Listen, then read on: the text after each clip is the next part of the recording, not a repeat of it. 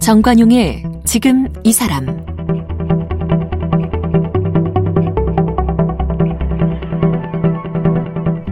여러분 안녕하십니까 정관용입니다. 코로나 확산 이후로 배달이 크게 늘어났죠. 통계청에 따르면 지난해에 온라인 배달 음식 거래액이 17조 3,800억 넘었습니다. 전년 대비 78.6% 증가. 그리고 지난해 택배 물량이 33억 8천만 개, 30억 개를 넘어섰고 온라인 쇼핑 거래액도 161조 1천억 원, 통계 작성 이후에 최대치를 기록했습니다. 자, 이러다 보니까 이 배달 물량은 많고 시간은 없고 일손이 달리다 보니까 사고도 잦고요. 요즘 들어 과로에 시달리는 택배 노동자들, 사고 당하는 오토바이 배달맨들 이야기 많이 듣게 되는데 오늘은 이 기자로 활동하다가 아, 택배 업체에 근무하고요. 또 배달 노동자로도 일하고 대리운전까지 하면서 이 생생한 삶의 현장, 플랫폼 노동 현장을 경험한 김하영 씨. 최근에 뭐든 다 배달합니다. 이런 제목의 책도 펴냈네요. 함께 만나보겠습니다. 김하영 작가는 대학에서 사회학을 전공했습니다. 2002년부터 2014년까지 프레시안에서 기자로 일했습니다. 노조에 대한 손배 가압류, 화물연대 파업, 비정규직 갈등, 새만금 간척 사업, 평택 미군 기지 이전 등 사회 갈등 현장을 취재했습니다. 2014년 회사를 그만둔 뒤 아내와 함께 1년 2개월 동안 세계 일주를 했습니다. 2015년 여행에서 돌아온 뒤 이야기 경영연구소 편집장을 지냈고 2019년에는 피렌체의 식탁 편집장을 맡아 정책 대안을 추구하는 사회 비평 활동을 했습니다. 2020년에 회사를 그만두고 배달과 물류센터, 대리운전 등 이른바 플랫폼 노동이라 불리는 현장에 뛰어들었습니다. 직접 노동을 한 삶의 현장을 기록한 책 뭐든 다 배달합니다를 썼습니다. 김하영 작가 어서 오십시오. 네, 안녕하세요. 네. 방금 프로필 이렇게 쭉 보니까 기자나 뭐 매거진 편집자 이런 삶을 살아오셨더라고요. 예, 기자 생활을 쭉 해왔죠. 그죠? 네. 근데 갑자기 웬 플랫폼 노동이에요? 네. 그 플랫폼 노동이라는 거에 관심을 가진 건 한 2015년에 음. 제가 여행할 때 미국 LA였어요. 다음날 아침에 공항에 가야 되는데 그 모텔 주인은 택, 택시 좀 불러달라고 했더니 택시는 비싸고 또 여기 외곽이어서 잘 오지도 않는다면서 한 우버를 한 우버 예 우버를 이용하는 게 나을 거라고 그러더라고요. 미국은 그때 우버가 꽤 대중화돼 예. 있었죠. 그래서 그때 한번 우버를 처음 타봤습니다. 음. 근데 그때 우버 기사가 새 차를 끌고 왔더라고요. 그래서 어 차가 새 거네 그랬더니 원래 자기는 이거를 파트타임으로 하고 있다가 이게 수입이 좀 괜찮은 것 같아서 풀타임으로 바꿨고 또 평점을 잘 받아야 그 돈을 많이 벌 수 있기 때문에 예. 차에 투자를 했다고 하더라고요. 어. 아, 그래서 미국에서 우버가 그런가 보다 하고 있었는데 그 뒤에 한국에 돌아와서도 우리나라에 카풀 논란이 있었죠. 그렇죠. 예, 그리고 뭐 타다 같은 논란도 맞아요. 있었고 그리고 미국에서는 이런 또 플랫폼 노동이라는 게 계속 엄청나게 빠른 속도로 성장하면서 음. 이게 과연 새로운 일자리인데 바람직한 일자리냐 뭐 그런 거에 대한 논쟁도 많이 있었고 지금도 계속되고 있죠. 예 지금도 그렇고 예. 또 저널리스트들이 책도 많이 냈거든요. 맞아요. 예 근데 우리나라도 그 이후에 이런 비슷한 일자리들이 계속 많이 생기고 있는데 음. 그럼 과연 우리나라의 실태가 어떤지 근데 제가 보기에는 언론에서의 관심이 조금 부족한 것 같아서 어. 예. 뭐 일일 체험 기사 그 정도는 많이 나왔는데 그렇죠. 예 근데 뭐 대, 대, 대개는 뭐 힘들다 뭐 어렵다 뭐 요런 얘기뿐이고 근데 그 이렇게 힘든 일인데 점점 일하는 사람들은 늘고 음. 이 산업은 왜 커져만 가는 것일까 궁금해서 그러면 제가 한번 직접 체험해보고 한번 좀 길게 관찰을 해보자 해서 어. 시작을 하게 됐습니다. 길게라면 얼마 동안? 지난 한 1년 정도 했죠. 1년. 예.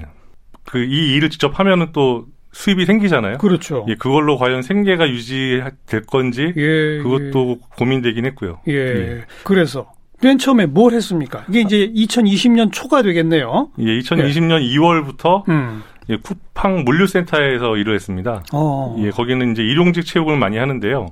그냥 전날 이렇게 지, 원한다는 문자 보내고 이렇게 채용이 됐다 그러면은 다음날 가가지고 일을 하는 거예요. 쉽게 말하면 물건 나르는 일이죠. 어. 예, 이렇게 주문이 들어오면은 그 가면은 PDA 단말기 하나씩 주거든요. PDA. 예, 거기에 단말기에 이제 제가 집어와야 할 물건들이 뜹니다. 음. 그러면 카트나 음, 뭐 이런 걸 끌고 다니면서 그 물건을 담아가지고 포장대에 갖다 주는 일.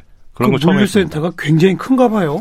예, 한 제가 보기 어림잡아 한 축구장 하나 크기 오. 한 층이 그 정도 되니까요. 그게 몇 층짜리예요? 7층짜리 건물입니다. 어. 근데 7층짜리 건물인데 한 층이 높이가 한 일반 아파트 한 3층 정도 돼요. 청구 층고가 높군요. 예, 그러니까 예. 높이만 따지면 한 20층 아파트 정도 되는 건물이죠. 음.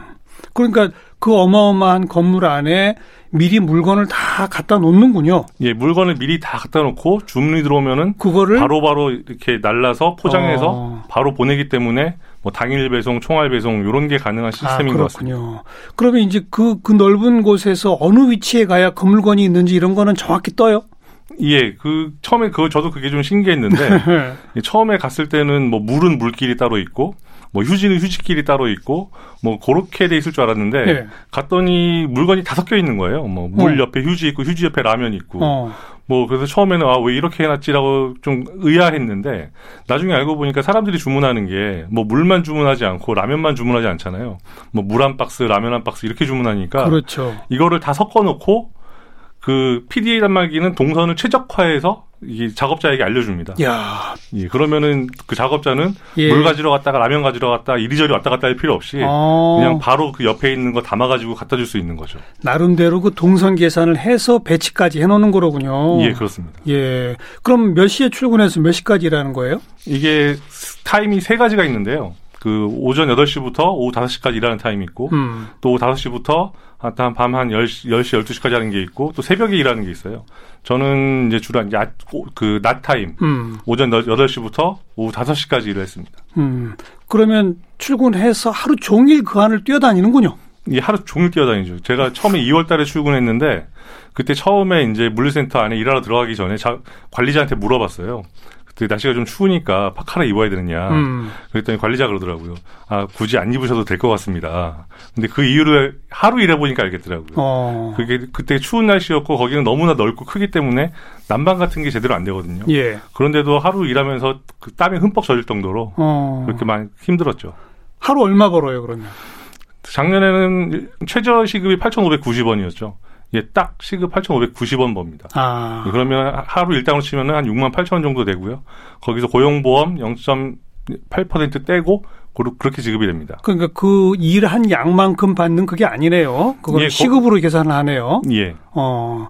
하나하나 일을 마칠 때마다 PDA에 새로운 주문이 뜨고 뜨고 그렇게 되는 시스템인 거예요? 예, 그 PDA 주문이 뜨면은 이제 그거를 다 완수해서 포장대에 갖다 주면은 음. 이제 다시 이제 또 할당을 받아서 예. 다시 또 갔다 오고 계속 그 반복입니다. 그 누구 좀더 몸이 재빠른 사람은 더 많이 하고 좀 둔한 사람은 적게 하고 그러겠네요. 그렇죠. 근데 그 차이는 임금에는 반영이 안 되고 임금에는 반영이 안 되는데 그게 그 자기가 얼마나 일을 했는지 얼마나 많은 물량을 날랐는지 PDA의 수치가 뜹니다. 다 뜨겠죠. 예, 처음에 관리자가 그러더라고요. 어. 이 수치가 절대적인 건 아니지만 음. 이 수치가 뭐 기준선 이하로 떨어지면은 다음 채용 때 약간 좀 불이익이 아. 있을 수 있습니다라고는 얘기를 해주더라고요. 그 일용직으로 뽑히는 건 어렵지 않아요? 보니까 아까 뭐 문자 보내니까 바로 오라고 그랬다고요? 아니, 전, 저는 한 세 번 정도 떨어지고, 오호. 예, 한 네 번째 그게 됐거든요. 저도 처음에는 그냥 보내면 다 그냥 언제나 일을 할 수 있을 줄 알았는데, 그건 아니더라고요. 여기도 항상 인력의 수급이 있기 때문에, 예, 예. 그건 아니었던 것 같고,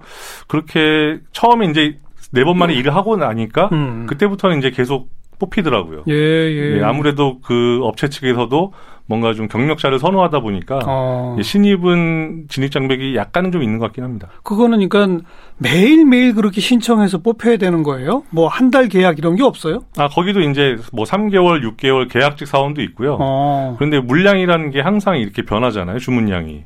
그래서 그거에 따라서 아. 물, 물량에 탄력 적으로 대응할 수 있게 일용직을 운용을 하는 것 같아요. 그렇군요. 네. 그것은 그럼 어느 정도 기간을 일한 것 같아요? 거기서 한 3개월 정도 일을 했습니다. 예. 거의 매일매일 이렇게 채용되는 방식을 통해서? 예, 그, 근데 뭐 저는 또 다른 일이 있었기 때문에 어. 매일 나가진 않았고요. 예, 한 일주일에 한 두세 번 정도? 근데 그렇게 일하시는 일용, 일용직 분들이 많으세요. 예. 주말에만 나오시는 분들도 계시고 아. 또 이제 야간에만 하시는 분들도 계시고 음. 예, 그렇게 요즘 뭐 엔잡노라고 하죠. 부업으로 하시는 분들 그렇죠, 그렇죠. 그런 분들이 그렇게 오시는 경우도 있고 아니면은 뭐 택시 운전하시다가 오시는 분, 네. 아니면 뭐 콜센터에서 일하다가 또 남는 시간에 일하시는 분 그렇게 일용직으로 오시는 분들이 꽤 많은 것 같더라고요. 자, 그 경험에서는 뭐가 가장 좋았고 뭐가 가장 힘들었어요? 좋았던 거는 아 제가 그 뭐 기자였다 보니까 사람들이 이런 걸 사는구나. 예, 뭐 그런 것들을 많이 느, 그 배울 수 있었어요. 주문이 뭐가 많이 들어오는지. 예, 예. 아. 그래서 한 번은 이렇게 무알콜 맥주가 이렇게 주문이 계속 들어오는 거예요. 음. 그래서 뭐 술을 좋아하는 입장에서 어떤 사람들이 과연 무알콜 맥주를 먹나 되게 궁금하더라고요. 근데 처음엔 저는 이게 노래방이나 이런 데 이렇게 그 납품되는 건 줄 알았거든요. 근데 나중에 알고 봤더니 임산부들이 이렇게 무알콜 맥주를 시킨다고 하더라고요. 임신이나 수유 기간에는 뭐 술 같은 걸 마실 수 없으니까. 예, 예. 근데 얘기 들어보니까 집 밖에 나가기 힘든 임산부들이 음. 처음에 그 온라인 쇼핑몰을 이용하게 되는 계기라고 그래요. 그래서 기저귀, 휴지, 뭐 물티슈, 뭐 이런 생필품들이 진짜 많이 그렇죠. 팔린다. 예. 어, 그런 걸 알아가는 재미가 있었다. 예. 제일 힘든 거는요. 힘든 건 아무래도 몸이 힘들 그렇죠. 거죠. 예. 하루 종일 뛰어다니니까. 예, 하루 종일 뛰어다니다 보니까 제가 처음 일할 때는 집에 돌아가가지고 씻고 밥 먹고 바로 잠이 들었는데 음. 나중에 아내가 그러더라고요. 자는 동안 밤새도록 끙끙 앓았다고요. 어... 네. 안 하던 일이다 보니까 또 그랬을 수 있는데 아무래도 무거운 물건을 계속 들고 날라야 되기 때문에 예. 몸이 힘든 게 제일 크죠. 그렇군요. 그 다음에는 그 다음 음식 배달 노동을 했더라고요. 예, 물류센터에서 일을 하다가 예. 아무리 제가 좀 열심히 일을 한다고 해도 계속 그냥 최저 임금 정도밖에 안 되는 게 좀 답답했고요. 음. 그리고 그런 차에 그런 음식 배달이 요즘 이런 커넥터라고 하는데 그 뭐 원하는 시간에 자유롭게 일하고서도 시간당 한만 오천 평균 만 오천 원 정도 벌 수 있다라는 광고를 보고서 예, 예. 예, 그러면 차라리 이걸 하는 게 낫지 않겠냐. 그렇죠. 해서 음식 배달을 시작을 했죠. 어. 거기는 채용이 쉬워요? 예, 거기 이 이런 채용이란 게 아닌 거죠. 그냥. 예, 이런 일이라는 거의 특징이 되게 진입장벽이 없다는 거예요. 음. 그냥 뭐 주민등록증이나 면허증 같은 거 신분증 사진 찍어서 올리고 등록하고 하면은 다음 날부터 바로 일을 할수 있거든요. 어. 그러면 음식점에 누군가 주문을 했어요. 네. 그런 그 플랫폼을 통해 가지고 네. 주문을 했단 말이에요. 그러면 그 커넥터라고 했죠? 네. 어떤 시스템으로 연결이 되는 겁니까, 그게? 이렇게 그 음식점에 주문이 들어가면은 예. 그 주문이 들어감과 동시에 그 이렇게 배달원에게 배정이 되, 배차가 됩니다. 음. 그러면 이제 그 음식을 조리하는 데만 10분 15분 걸리잖아요. 그 사이에 이제 배차를 받은 배달원이 가서 음식을 집어서 그 배달원 누구에게 배차하는지 이 시스템은 어떻게 되는 거예요? 이게 그 음식점에서 제일 가까운 데 있는 사람 어떻게 되는 거예요? 그 예전하고 지금하고 약간 차이가 있는데요. 어. 예전에는 이제 그 배달원의 스마트폰 어플리케이션에 그 주문 목록이 쭉 떠요. 음흠. 그러면 이제 배달원이 거기에서 이제 골라가지고 내가 선택하는 예, 거예요. 자기가 선택을 해서 이제 배달을 했거든요. 예, 예. 근데 어, 그한 3개월 전부터 조금 바뀐 방식이 뭐 AI 추천 배차라고 그래서 그 배달원이 이제 고르는 게 아니라 그 이제 회사 측에서 음. 자동으로 이제 배차를 해줍니다. 어. 이 배달원이 어디에 가까이 있고 뭐 어느 정도 어떤 운송 수단을 사용하고 그런 예. 걸 계산을 해가지고 예, 예. 이제 배차를 해주면은 이제 배달원은 이제 그걸 할지 말지만 결정을 하고 음. 그 배달을 하게 되는 거죠. 네. 뭘로 했어요? 오토바이 샀어요? 어떻게 했어요? 아 저는 자전거로 했는데요. 오토바이로 하기에는 약간 좀 진입 장벽이 있는 게 일단 오토바이가 한 400만 원 정도 합니다. 네. 그리고 보험료가 연간 한 400만 원 정도 돼요. 그래요? 제가 나이가 40대 중반인데 어. 이게 나이가 어릴수록 점점 비싸지거든요. 그렇죠.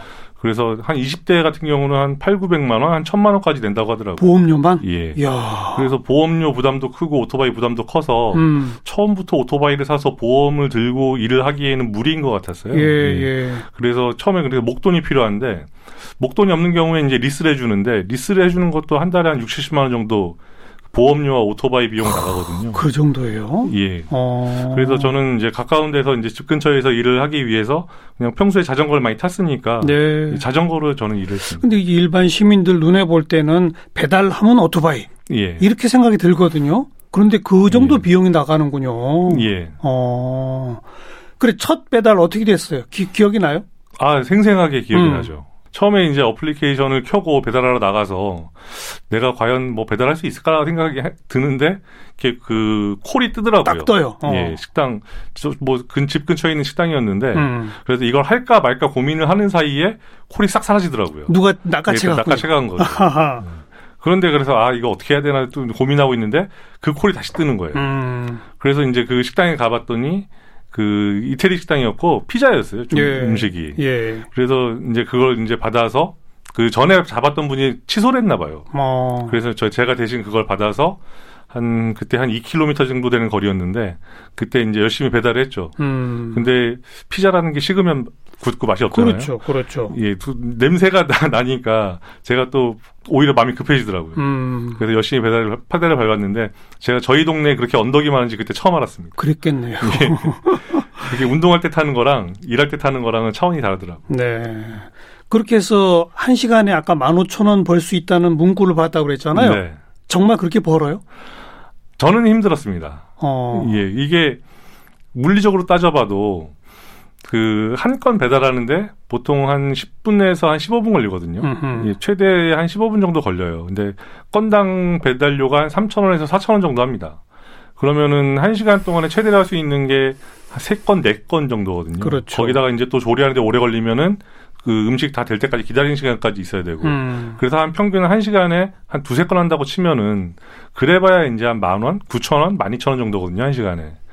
그 정도이고 게다가 음식이 주문이 몰리는 뭐 점심 시간, 저녁 시간 이렇게 피크 타임에는 그렇게 주문이 들어오는데 그렇겠네요. 예, 그 외의 시간은 또 주문이 뜸해지니까 거의 뜨질 않는 때도 있는 거죠? 이게 뭐 날씨 어. 좋고 그런 날은 음식 주문도 많이 떨어지거든요. 그렇죠. 예, 그런 날은 가가지고 한 건도 못 하고 들어온 날도 있고 그래요. 어.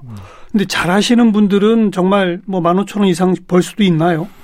예, 그 한간에 최근 기사도 그렇죠. 뭐 7, 800 번다더라 막 이런 얘기들이 막 나와 가지고 그게 예. 진짜냐 막 그런 궁금증들이 많았었잖아요. 있다고 하더라고요. 어. 근데 뭐 제가 듣기로는 전체 배달 라이더 중에 상위 1%? 아. 예, 그것도 이제 강남이나 뭐 이렇게 어. 주문 많은데 어. 그런 데는 또 강남 같은 경우는 아파트도 많고 직장도 많잖아요. 배달이 쉽죠. 예, 그 배달이 쉽고 거리가 가깝고. 예, 낮에는 이제 직장에서 주문 많고 음. 저녁에는 이제 아파트에서 주문 많고 이렇게 하루 종일 주문이 많은 지역이 어. 그렇고 근데 제가 아까 말씀드렸듯이 배달하는데 물리적으로 걸리는 시간이 있잖아요. 예. 근데 그렇게 배달을 해서 돈을 벌려면은 그 요즘 많이 문제가 되는 게 묶음 배달이라고 하죠.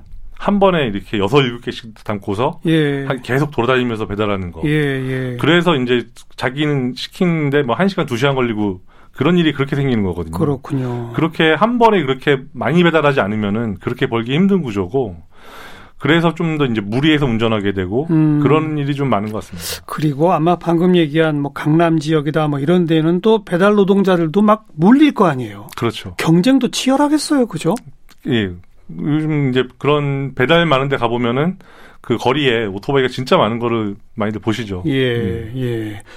그 배달 음식 배달 노동을 통해서는 또 뭘 느꼈습니까? 뭐가 가장 재밌었고 뭐가 가장 힘들었습니까? 아, 처음에 물류센터에서 일할 때는 그 사람하고 얘기, 대화할 일이 전혀 없었거든요. 사람 만날 일이 없죠. 예, 하루 종일 그, 그, 바- 그 PDA 보고 물건 나르고 거기서 하루 종일 물건과 대화를 하다가 오는 그렇죠. 그런 지경이었는데 예. 이제 음식 배달할 때는 이제 음식 가지러 가면은 식당 그, 주인하고 이 식당 주인 분들이 잘 부탁드립니다라고 음. 인사도 해주고 그리고 이제 배달을 가면은 그 어쨌든 배고프신 분들이 그렇지. 이렇게 음식을 기다리고 있다가 음식이 오면 반갑잖아요. 예, 예. 예, 그래서 뭐 수고하신다, 조심하셔라 이런 인사도 많이 듣고 음흠. 약간 좀 그런 게 좀 보람이 있다고 느껴질까? 예, 또 그리고 그 열심히 이제 그 식당 운영하시는 자영업자분들한테 뭔가 좀 도움이 된다는 네, 생각 네. 예, 그런 것 때문에 좀 보람은 느꼈던 것 같아요. 힘들었던 건 역시 또 몸이 힘들다. 예, 몸이 힘들고 그리고 아무래도 이게 바깥에서 하는 일이다 보니까 음. 위험하죠.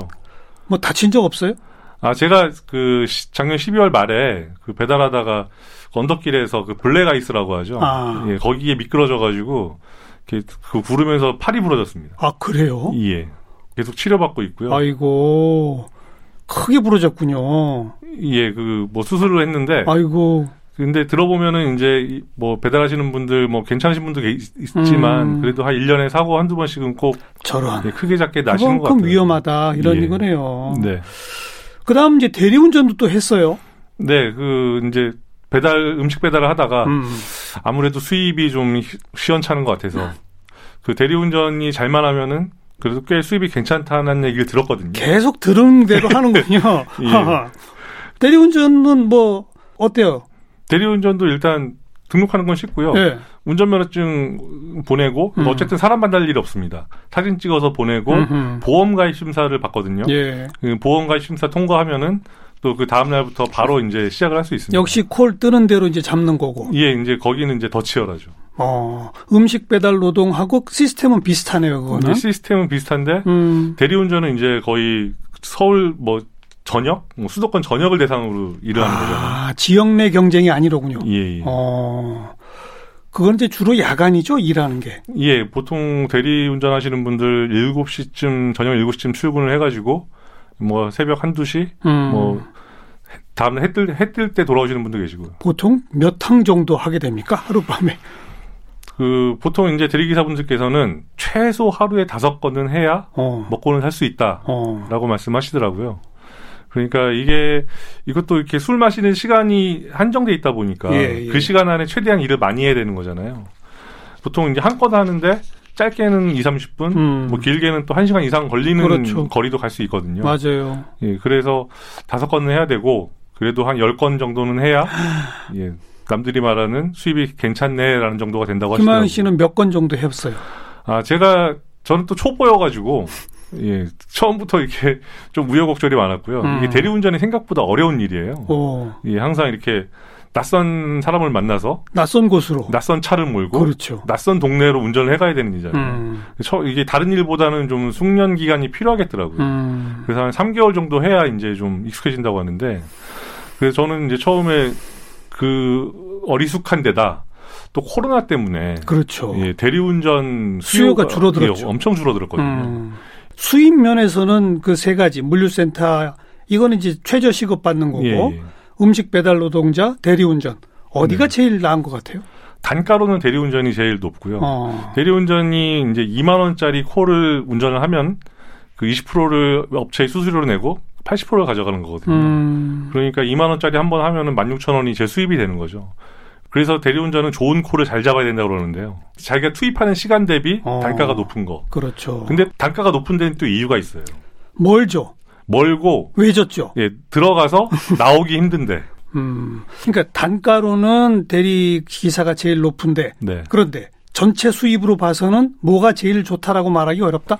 예, 그거는 이제 개인의 개인의... 따라서 그런 거에 따라서 좀 달라질 테고 뭐, 시대 상황도 중요하고요. 그렇죠. 이번에 코로나 같은 경우에 따르면은 알겠어요. 음식 배달은 수입이 계속 늘었고요. 음. 대리 같은 경우는 수입이 절반 이하로 줄고 그랬죠. 힘들었겠네요. 예. 뭐 세 가지 다채로운 경험담은 여기까지 듣고 네. 결국 이제 이런 플랫폼 노동자들은 계속 급증한 상황 아닙니까? 네. 그러나 노동자로서 제대로 보호받고 있지 못하잖아요. 네. 어떻게 하면 좋겠어요? 현장을 보니까. 음, 제가 그 음식 배달하면서 그 꼬박꼬박 그, 그 저기 일주일마다 정산을 하는데요. 그 산재보험료가 3,200원씩 나갔어요. 음. 처, 그, 산재보험료 외에도 운전자 보험료도 한 2,700원 정도 나가거든요. 어허. 그래서 보험료만 한, 한 6천 원 돈이 나가니까 약간 처음에는 이렇게 보험료가 아깝다는 생각이 들더라고요. 그러니까 음식 배달 한 건에 3천 원 버는데 이렇게 그 꼬박꼬박 나가는 거니까. 일주일에 6천 원 정도? 예. 어.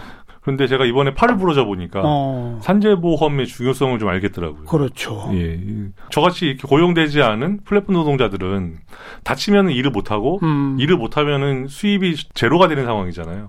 근데 산재보험 덕분에 그래도 치료비도 네, 예, 네, 받고 네, 또 휴학급여도 받고 그래서 이렇게 산재보험의 중요성을 알았는데 근데 산재보험을 가입하지 않고 플랫폼 노동하신 분들이 꽤 많거든요. 음. 예, 그 제가 일한 배달민족 같은 경우는 산재보험료를 꼬박꼬박 내고 있는데 음흠. 그렇지 않은 회사들도 꽤 있고 어. 그리고 대리운전 기사 같은 경우는 산재보험이 제가 알기로는 전국에 7명 들어 있나? 그래요? 예, 한 뭐 16만 명 정도라는데. 어. 근데 대리운 대리기사 같은 경우는 어느 한 회사에 소속돼 있지 않고 그렇죠. 예, 여러 회사의 콜을 그냥 받아서 맞아요. 수행하다 보니까 어. 산재보험 가입 자격이 안 되는 거야 전, 원천적으로. 아. 예, 그렇기 때문에 그 운전하다 다치면 그래도 그 자동차 보험 혜택을 받을 수 있지만 운전하러 가는 길에 다치거나 그렇죠. 뭐 그런 경우에는 전혀 이렇게 그 보장을 받을 수 없는 거예요. 음. 그래서 그런 문제를 좀 해결하겠다는 생각이 들고 그리고 아까도 얘기, 말씀하신 것처럼 코로나 때문에 상황이 나빠지거나 그러면은 네. 수입이 확 줄어들어도 예. 뭔가 이렇게 그뭐 보상 실업급여나 보상 받는 게 없죠. 예 그런 거 보상받을 길이 거의 없거든요. 음. 뭐 이번에 뭐 특수고용 노동자에 대한 코로나 그 소득 감소 지원금 같은 게 나오기도 했지만 또 많이 혜택을 못 받으시는 게 이렇게 자기가 소득이 줄어들면은 이게 지원금이 나올지 안 나올지도 모르는 상황에서 예, 또 예. 다른 일을 찾아가시거든요. 그 다른 일에서 또 다른 수입이 생기면은 음. 또그 지원금을 못 받게 되고 맞아요. 예, 그런 악순환이 생기기 때문에 뭔가 좀 고용 안정, 그 생활 안정에 대한 좀 일반 직장인과 다른 방식의 그런 안전망이 좀 필요하다는 생각이 많이 들었습니다. 산업재해에 대한 것 첫 번째, 예, 고용 내지 생활 안정에 대한 기본적인 접근. 네, 이게 지금 배달 어, 노동자하고 대리기사는 무한 경쟁 안에 그냥 있는 거잖아요. 예, 그분들이 총 연대할 수는 없어요. 저는 가끔 머릿속에 상상을 해보는데 네. 지금처럼 배달이 생활 필수가 되어 있는 세상에 전국의 배달 노동자가 일치 단결해서 노조를 만들었다면 네, 그들이 한 일주일만 파업을 하면 네. 그들의 임금을 두 배로 더 올릴 수 있지 않을까요?